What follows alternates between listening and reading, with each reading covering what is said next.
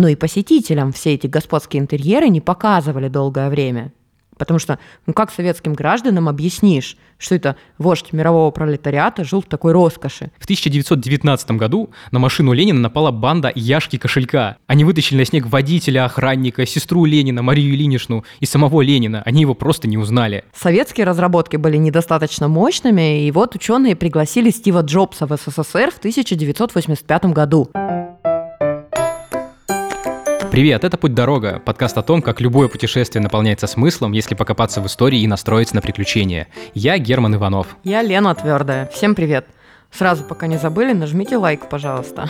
А еще будет здорово, если вы оставите отзыв на наш подкаст прямо в том приложении, где вы нас слушаете. А мы продолжаем делиться историей наших путешествий по Подмосковью. И если хотите спланировать свою поездку, заходите на наш сайт путь дорога travel.riama.ru. Там можно выбрать готовые маршруты или направления, на котором показаны все интересные локации, встречающиеся на пути. И да, подписывайтесь на наш инстаграм travel.riama.ru. Там мы выкладываем фотографии и всякие интересные истории из поездок, и там можно писать комментарии. Короче, давайте общаться и дружить. Сегодня мы расскажем, как ездили в усадьбу Горки в Ленинском районе Подмосковья. Это старинная усадьба, она знаменита тем, что в ней жил Ленин. Мы расскажем, как дворянское имение превратилось в санаторий для вождя, за что писатель Герберт Уэллс называл Ленина кремлевским мечтателем, как белогвардейцы проиграли войну из-за неудачной пиар-компании и почему в музее Горки Ленинские советские граждане падали в обморок. Усадьба довольно большая, в ней можно гулять, как в парке. Вход на территорию стоит 50 рублей. Входа два, мы подъехали ко второму КПП и решили, пока дождь идет, пойти в помещение. Но до главного дома усадьбы идти минут 10, а ближайший павильон называется «Кабинет-квартира Ленина в Кремле». Вот нам туда. Причем здесь Кремль вообще? Дело в том, что в этом павильоне вся мебель, вся обстановочка подлинная, из Кремля. Ее просто перенесли в горки. Можно как будто из усадьбы 21 века перенестись в Кремль 20-х годов 20 века. Советское правительство переехало из Петрограда в Москву в 1918 году. Они заняли бывшее здание Сената. Это то самое, которое видно с Красной площади, если стоять спиной к ГУМу и лицом к Мавзолею. Видно еще верхний этаж и большой зеленый купол с государственным флагом. Чтобы все советские чиновники поместились в Кремле, оттуда выкинули всех, кто там раньше жил. Дворцовых служащих и монахов из монастырей, которые были в Кремле. Если вы думаете, что в Кремле жила только политическая элита, Ошибаетесь. Там жили не только народные комиссары, но и простые служащие, и дворники, курьеры, сторожа. В 1920 году в Кремле были прописаны больше 2100 человек. Жили не только в квартирах, но и в других помещениях, даже не приспособленных, обветшалых, с выбитыми стеклами, сломанными решетками и кучами мусора. Вот послушайте, какое предписание опубликовали для жителей Кремля в 1918 году. Несмотря на неоднократные указания коменданта Кремля, домовые комитеты совершенно не выполняют возложенных на них законом обязанностей. Грязь на дворах и площадях, в домах, на лестницах, в коридорах и квартирах ужасающая. Мусор от квартир не выносится неделями, стоит на лестницах, распространяя заразу. Лестницы не только не моются, но и не подметаются. На дворах неделями валяется навоз, отбросы, Трупы дохлых кошек и собак.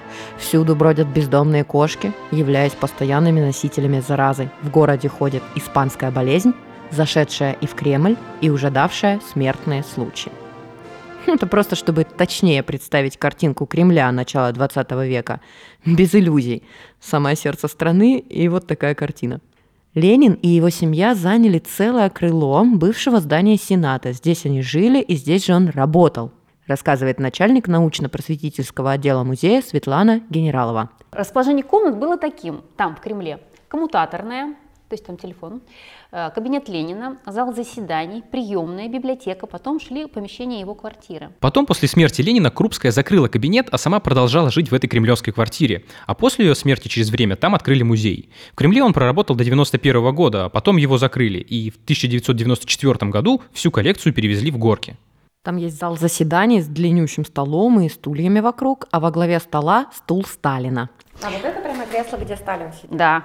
Вот я вот с этого начала, я, как я вам говорю, люди всегда переспрашивают, да. потому что, ну вот, хочется, хочется прикоснуться. подтверждения, да. Да, даже мама не верила. родная. В одной госструктуре, в которой я работала, был зал совещаний, в котором стояло кресло мэра. Так вот, мы шутили, что на него нельзя садиться, чтобы не получить проблемы, как у мэра. Представьте, что тогда будет, если на кресло Сталина сесть. Я думаю, лучше не проверять. Ну и в любом случае не получится проверить, это же музейный экспонат, на нем нельзя сидеть. Стул Ленина тоже есть. Сталин сделал в зале заседаний мемориальный уголок, и там стоит этот стул с памятной серебряной табличкой. Стул, кстати, вообще ни разу не трон, вполне скромный такой плетеный стульчик.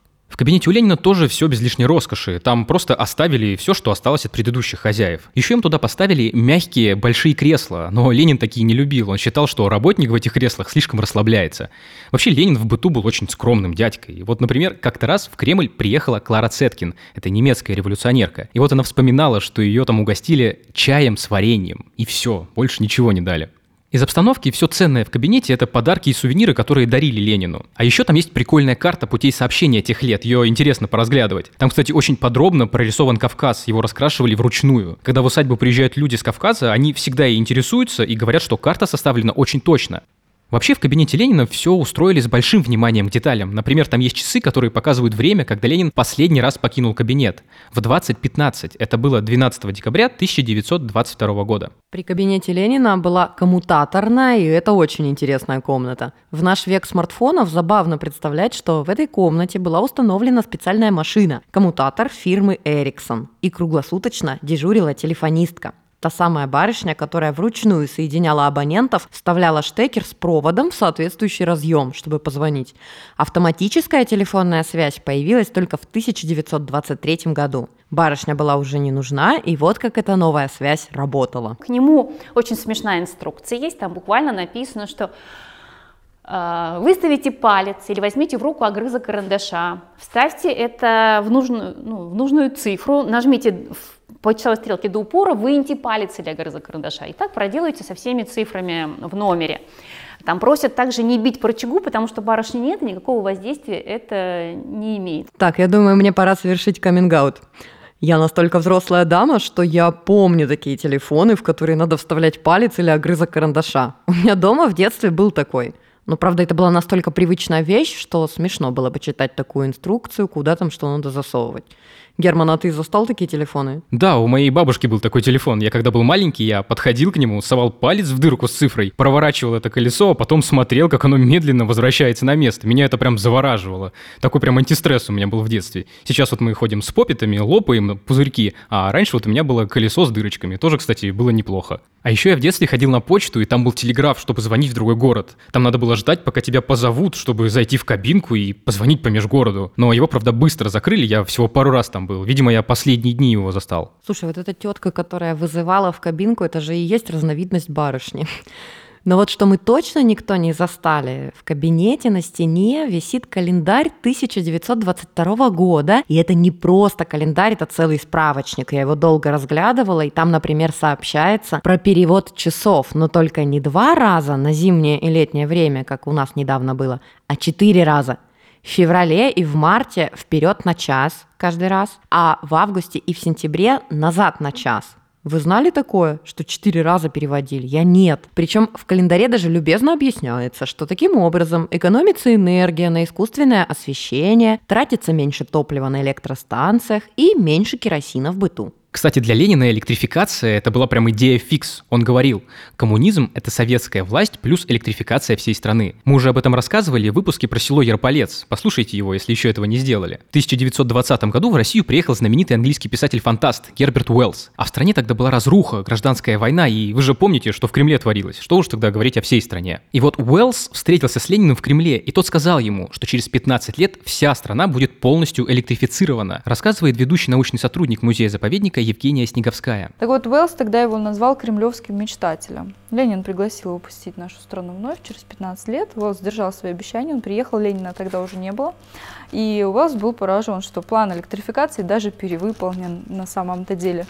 А, то есть страна уже была практически полностью электрифицирована. По крайней мере, по главным направлениям это точно. И тогда Уэллс сказал еще одну свою знаменитую фразу. Я называл его кремлевским мечтателем, а он оказался пророком. В Кремле у Ленина была библиотека, и она занимала целую комнату. Почти все книги там прочитанные, но есть и неразрезанные. Я, правда, не сразу понял, что значит неразрезанные книги. Оказывается, раньше книги сшивали в типографии большими листами, как газеты. И один такой лист мог вмещать до 20 страниц книги. И просто так открыть страницы книги было невозможно, они были не прорезаны. И вот чтобы читать книгу, надо было разрезать боковые изгибы специальным ножом. Не ожидала увидеть в библиотеке Ленина книги с такими заголовками «Как большевики захватили власть на Руси», «Кто и что победит большевиков», или «Черт за рулем. Заметки о большевизме». А Ленину очень нравилось читать оппозиционеров, что они там плохого про него пишут – один автор со знакомой мне фамилией, Аркадий Аверченко, «Дюжина ножей в спину революции». Это сборник сатирических рассказов. Писатель высмеивает Ленина, Троцкого, большевиков. Ленин даже опубликовал в газете «Правда» рецензию на этот сборник. Статья называлась «Талантливая книжка». В ней он назвал Аверченко обозленным белогвардейцем – Аверченко ответил фильетоном, написал «Сам Ленин вдруг меня заметил и в гроб сходя благословил». На этом их заочный диалог закончился. А читал Ленин много, он владел скорочтением и всегда при этом с карандашом в руках. Сохранилось много его пометок на полях и даже перечеркнутых строк. Это он так спорил с авторами. Причем все книги, где есть каляки Ленина, из музея изъяли, и там теперь копии, а подлинники хранятся в Российском государственном архиве социально-политической истории в Москве. Можно по-разному относиться к Ленину и его деятельности, но то, что он был человеком выдающегося ума, это очевидно. Как и его жена и соратница Надежда Константиновна Крупская. Я себе Крупскую всегда представляла как пожилую женщину в очках. Никогда не видела ее в молодости, а в горках есть фотография. Красивая девчонка, лицо только очень строгое и одета скромно. Но вообще современники ее красавицей не считали. Близкий друг Ленина, Глеб Крыжижановский, говорил, Владимир Ильич мог найти красивее женщину. Вот и моя Зина была красивая, но умнее, чем Надежда Константиновна, преданнее делу, чем она, у нас не было. Я даже полезла в интернет посмотреть, что ж там за Зина. Не знаю, мне Надежда Константиновна показалась симпатичней. Ленину очень повезло с женой. Он человек очень быстрой мысли. Да, такие люди не способны к кропотливой работе, да, там, к переписыванию чего-то. А она ему и конверты подписывала, и марки клеила, шифровала, дешифровала. После смерти Ленина Крупская занималась педагогикой и воспитанием коммунистов. Именно она стояла у истоков пионерии. Она вообще много проводила экспериментов по школьному образованию. И вот какие учебники выпускали для школьников в 20-е и 30-е годы. Послушайте название. «Как рассчитать и сделать электрическую проводку. Химия молока. Физика и война дети у станка, производительный труд детей на железнодорожном транспорте. Просто обалдеть можно от того, что читали дети, вместо того, чтобы мультики смотреть, как сейчас. Но тогда стране нужны были специалисты, и надо было их выращивать. В общем, пока мы изучали школьные учебники, выглянуло солнце, и мы решили, что пора идти к главному дому усадьбы. Туда ведет траурная аллея. Именно по ней несли тело Ленина после смерти в 1924 году. Летом мрачное название аллеи точно не подходит. Там такие огромные деревья с раздвоенными стволами, и через листву светит солнце, птицы поют. Ничего траурного. Но можно представить, как Ленина выносили из усадьбы 23 января. Стоял 30-градусный мороз. Собрались высокопоставленные чиновники, среди них и Сталин, и все с такими скорбными лицами, несли гроб на руках до ближайшей ЖД-станции. Окончательно представить всю эту печальную картину можно в конце аллеи. Там стоит памятник, посвященный похоронам вождя. Это огромная каменная глыба, из нее высечены здоровенные фигуры. Такие два ряда крепких мужчин со скорбными лицами несут на плечах тело Ленина. При этом фигуры у них как у культуристов. И сам Ленин тоже выглядит там, ну, как качок. Не сказать, что это смотрится уместно, такая бицуха. Не знаю. Памятник сделал знаменитый советский скульптор Сергей Меркуров, автор множества статуй Ленина и Сталина и автор посмертных масок многих известных личностей начала XX века. А у этого памятника «Смерть вождя» интересная история. Оказывается, это вторая версия скульптуры, а первая была еще более неоднозначной. И Меркуров решил подарить этот памятник Сталину, презентовать. У Сталина был юбилей. Работал он над этим памятником больше 20 лет. Очень долго. И изначально он вдохновлялся работами Родена. А, и мужчины, которые несли Ленина, они были обнажены. Когда Сталин увидел этот памятник, он сказал, «А почему, ну есть такая легенда, почему голые мужчины несут голова Ленина. Вот. И он работал еще очень много лет, он одевал этих самых мужчин, Ленина, и, соответственно, получился в итоге такой памятник. Когда Меркуров презентовал Сталину его, он сделал оплошность и в записке сопроводительно указал стоимость памятника. То есть вот какой дорогой подарок я вам дарю. Сталин ответил, такой дорогой подарок принять я не могу. Именно так этот памятник оказался у нас. Памятник установили у главного дома усадьбы, а вообще в усадьбе очень хорошо сохранился весь архитектурный ансамбль с дворянских времен. Главный дом двухэтажный, с большими белыми колоннами и гигантскими окнами. И еще есть два флигеля. Все это построил в 19 веке один из владельцев усадьбы, Александр Писарев. Он был героем войны 1812 года. А вот эта вся внутренняя роскошь, которая есть в усадьбе, она осталась от последней владелицы, Зинаиды Морозовой Рейнбот, вдовы знаменитого благотворителя Савы Морозова. Так вот, Морозова унаследовала от мужа большое состояние и обставила горки просто по последнему слову техники и супер модно. В 1918 году усадьбу национализировали, и ей пришлось уехать. Одна из главных фишек усадьбы в том, что тут почти все подлинное. Дорогущий фарфор, картины знаменитых художников, тут роскошная мебель, очень крутая система вентиляции, есть собственная водонапорная башня.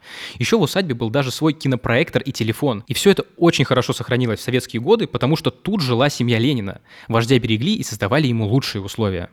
Ленин переехал в Горки в сентябре 1918 года после покушения. Как там все произошло, точно неизвестно до сих пор, но самая известная версия стреляла СРК и анархистка Фанни Каплан. Одна пуля попала Ленину в шею, вторая в руку, а третья прошла сквозь пальто Ленина и попала в женщину, которая в тот момент стояла рядом.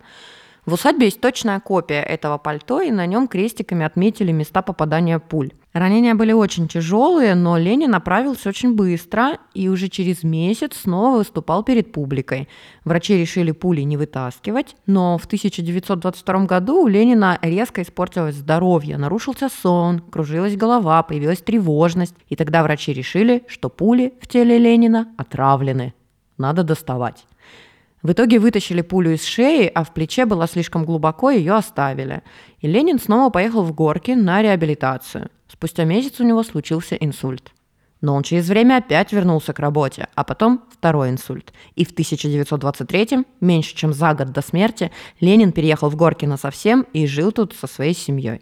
Можно сказать, что горки для Ленина были как санаторий. Тут он и работал, и лечился, и отдыхал. И вот какие у него, кстати, были развлечения. А вообще Ленин очень любил Э, быструю езду, и его водитель Степан Гиль вспоминал, что Ленин любил полихачить, заставлял ехать по бездорожьям, через овраги, в самые сугробы. Машина проходила абсолютно везде.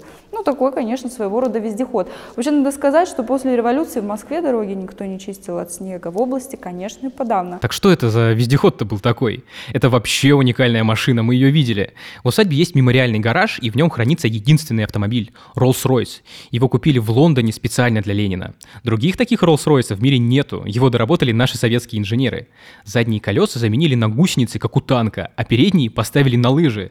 Это специально для того, чтобы ездить по снежному бездорожью. Фотки этого Rolls-Royce есть на сайте «Путь дорога», можете посмотреть. Кстати, у Ленина дважды угоняли машины, только не этот вездеход, а другие. Один раз в Петрограде в 1918 году, прямо от главного подъезда Смольного. В раме оказались сотрудники местной пожарной охраны, они хотели перепродать эту машину в Финляндии. И был еще один случай, он произошел в Москве, в Сокольниках. В 1919 году на машину Ленина напала банда Яшки Кошелька. Они вытащили на снег водителя, охранника, сестру Ленина, Марию Ильиничну и самого Ленина. Они его просто не узнали. Они отобрали вещи, оружие и автомобиль, просто как советская GTA какое-то. Кошельков потом долго скрывался, но в итоге его застрелили чекисты. В гараже есть еще одна интересная тачка. Это моторизованное инвалидное кресло. По сути, один из первых в мире электрокаров – он заряжался от розетки, заряда хватало на полчаса езды. Такая одноместная карета с крохотными колесиками впереди и большими сзади, похожими на велосипедные. Правда, Ленин на этом электромобиле не катался. После второго инсульта у него была парализована вся правая часть тела, и он не мог рулить. Зато электрокар оценил его младший брат Дмитрий Ульянов. В 1935 году он потерял обе ноги из-за давнего обморожения, и ему эта коляска очень пригодилась. Как утверждает одна из здешних научных сотрудниц, из-за брата в горках долго не могли открыть музей Ленина. Дмитрий Ильич поселился тут вместе с семьей. Выдворить его оказалось решительно невозможно. У него была квартира в Москве, но он хотел жить в горках пить красное вино и кататься по парку на автоматической инвалидной коляске. Только когда он умер в 1943 году, его семья наконец покинула усадьбу, и только тогда удалось в Горках открыть музей Ленина. Причем, выезжая, семья Дмитрия Ильича еще пыталась прихватить с собой антикварную мебель, но им не дали. Но и посетителям все эти господские интерьеры не показывали долгое время. Потому что, ну как советским гражданам объяснишь, что это вождь мирового пролетариата жил в такой роскоши?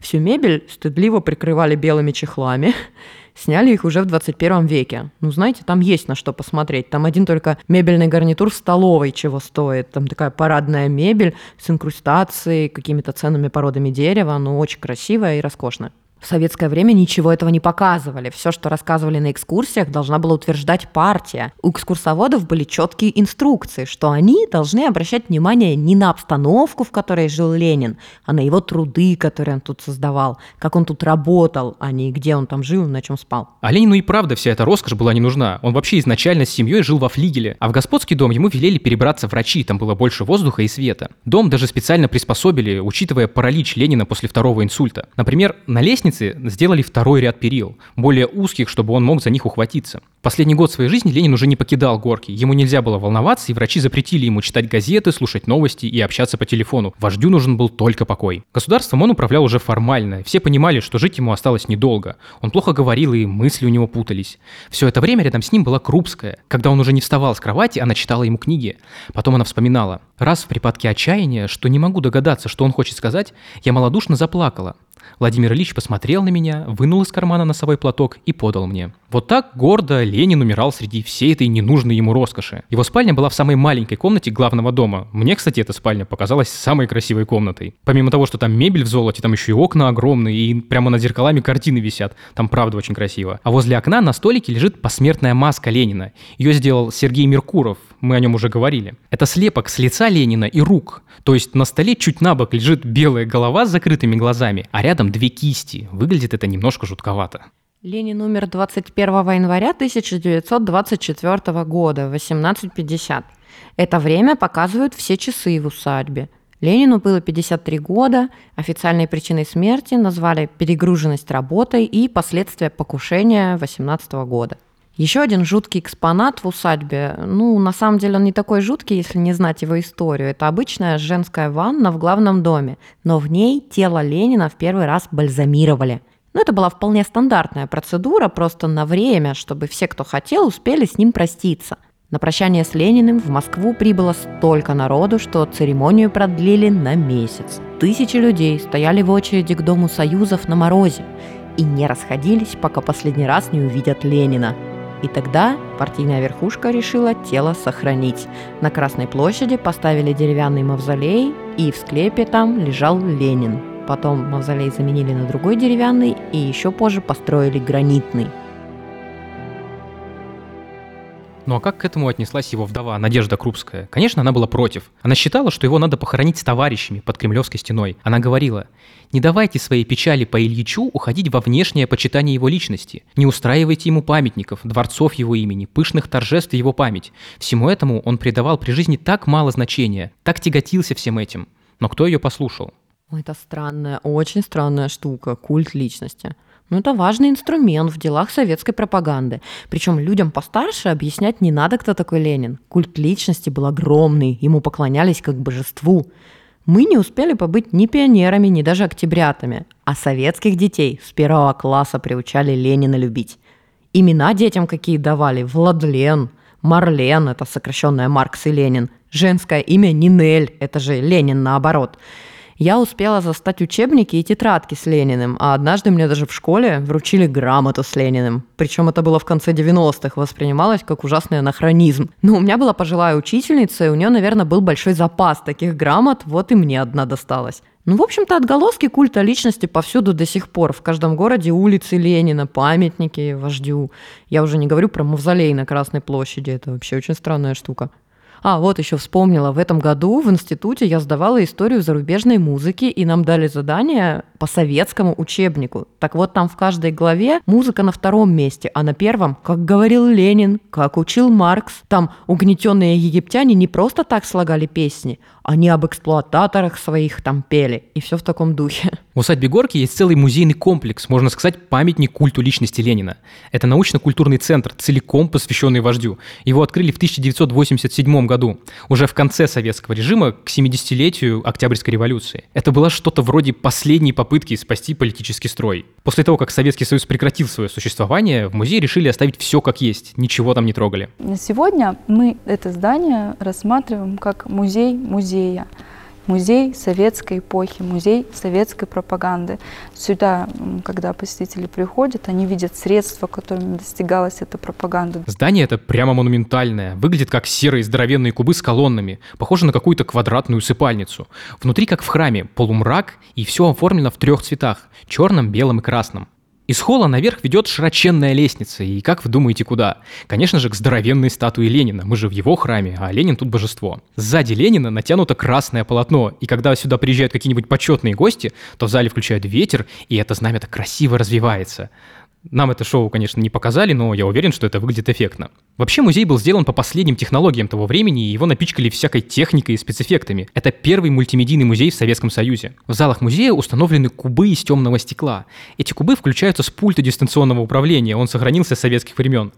В каждом из этих кубов показывают что-то вроде презентации на несколько минут. Там смесь кино, слайдов, музыки, записи выступления Ленина и спецэффектов с лазерами и дымом. Когда люди сюда приходили, многие падали в обморок, потому что ну, представить такое в 87 году просто невозможно. На полном серьезе падали Да. в обморок? На полном серьезе, почему нет? Но я вам сейчас включу, конечно, сегодня это, ну, никого этим, в принципе, но Ну это да. вот первое, да, и такого не было нигде. Да, мы посмотрели шоу в кубах. Ну, конечно, сейчас нас таким не удивишь, и в обморок мы не упали. Но все спецэффекты производят впечатление современных, а ведь 34 года прошло. Денег тогда вбухали в проект очень много. Один такой куб в то время стоил как строительство пятиэтажного дома. В общем-то, в 1987 году уже что-то новое про Ленина было трудно рассказать, поэтому упор в музее делали не на информацию, не на знания, а на эмоции, играли на чувствах людей. Кстати, к электронной начинке музея приложил руку, никогда не догадаетесь кто, Стив Джобс. Мозги всех спецэффектов – это легендарные компьютеры Apple II. Советские разработки были недостаточно мощными, и вот ученые пригласили Стива Джобса в СССР в 1985 году. Джобс предлагал использовать Macintosh, они еще мощнее Apple II, но что-то у них там не срослось. Ходили слухи, что Джобс симпатизировал Льву Троцкому, и сотрудникам КГБ это не понравилось. В итоге договорились с британской фирмой Electrosonic, они и поделились Эпплами вторыми. Но, естественно, советские власти скрывали, что наше программное обеспечение не тянет, и если судить по документам, то все разработки проводила советская компания «Каскад». А на пульте в музее до сих пор надпись «Электросоник». Программное обеспечение, правда, уже современное, а те самые вторые Apple планируют выставить как экспонаты. Еще мне в музее понравилась вот какая штука. Там можно увидеть и сравнить, как во время гражданской войны проводили агитацию красные и белые. Там есть всякие листовки и плакаты тех и других. И вот у красных прямо минимализм. Все четко, коротко, по делу и, главное, яркие лозунги. «Клином красным бей белых». И иллюстрация такая в духе Малевича, такой образец супрематизма. Или вот, Бело-красно-черный плакат. «Хлеб нам даст только Красная Армия». И к нему простое пояснение. Деникин занял Харьков и Екатеринослав. В Москве и Петрограде нет хлеба. Красная Армия наступает, хлеб прибавляется. Все понятно. А как делали белые? Они все очень усложняли. Рисовали картинки как комиксы в светлых пастельных тонах, где долго и подробно на примере крестьян Петра и Васьки объясняли, какое же большевики зло. Пастельные тона, они здесь не работали. К тому же агитация белых, вот мы видим, да, очень много написано, нужно читать, понимать, вдумываться. На тот момент 80% населения страны читать вообще не умело. Для них это все абсолютно, ну, непонятно, что это такое. Или вот знаменитый плакат у красных «Ты записался добровольцем». Все его помнят, там такой дядька пальцем на тебя показывает. У белогвардейцев был похожий, там написано «Отчего вы не в армии?» Прям как-то слишком интеллигентно, мне кажется. А простым людям вообще было непонятно, к кому тут обращаются на «вы». В общем, пиар-компанию белые проиграли, как и гражданскую войну. Хотя есть мнение, что и коммунисты проиграли в 1991 году в точности по той же причине. Но наследие зато оставили интересное. Любопытно посмотреть, как в усадьбе Горки сочетается несочетаемое. Роскошные интерьеры и большевистский аскетизм. Беспощадная пропаганда и всенародная любовь.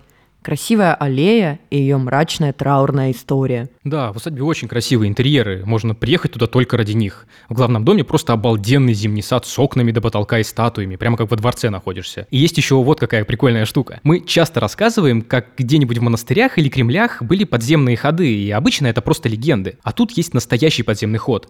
Это такой темный холодный туннель, он ведет из флигеля в главный дом. По нему раньше из кухни носили еду, а сейчас сюда пускают туристов, так что если приедете в горки, обязательно зайдите в этот туннель. В целом горки превзошли мои ожидания. И я, в принципе, не одна такая. Евгения говорит, у многих такие впечатления. Типа, фи, подумаешь, Ленин, какая скучища. А тут ведь и сам Ленин фигура интересная. И вся усадьба – это памятник нескольким эпохам нашей страны. И дворянской, и советской, и современной. Здесь на целый день можно зависнуть, так что если соберетесь, приезжайте пораньше.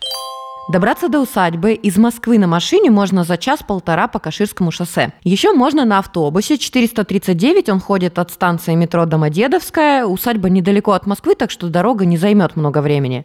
Поесть в усадьбе Горки можно, например, в здании НКЦ, там музей Ленина, там небольшой буфет с застекленной верандой. Если решите провести в усадьбе два дня и спокойно посмотреть и дом Морозова, и музей-квартиру в Кремле, и НКЦ, то можете остановиться в одном из отелей. Они находятся недалеко от усадьбы. А на ее территории тоже есть гостиница. Цена за ночь там от 3800 рублей. Экскурсия по главному дому и северному флигелю усадьбы стоит 500 рублей с человека. Экскурсия в НКЦ стоит 200 рублей. Экскурсия по кабинету и квартире Ленина в Кремле стоит 300 рублей за одного. Подробнее можете посмотреть на сайте усадьбы. Еще там можно выбрать музейную программу для детей с играми, сказками и мастер-классами. И на этом мы заканчиваем наш выпуск. Это был подкаст «Путь дорога». Подписывайтесь на нас в Яндекс Музыке, Кастбоксе, Google подкастах. Оставляйте свои комментарии в Apple подкастах и во Вконтакте. И не забывайте рассказывать про наш подкаст своим друзьям. Делайте репосты в сторис, нам будет очень приятно. Узнать, как интересно провести время в Подмосковье, можно на портале путь дорога travel.riama.ru. А если хотите предложить нам свои идеи для поездок и обсудить интересные маршруты или вопросы сотрудничества, пишите нам на почту подкаст собака На этом мы прощаемся. Я Герман Иванов. Я Лена Твердая. Всем пока. Пока.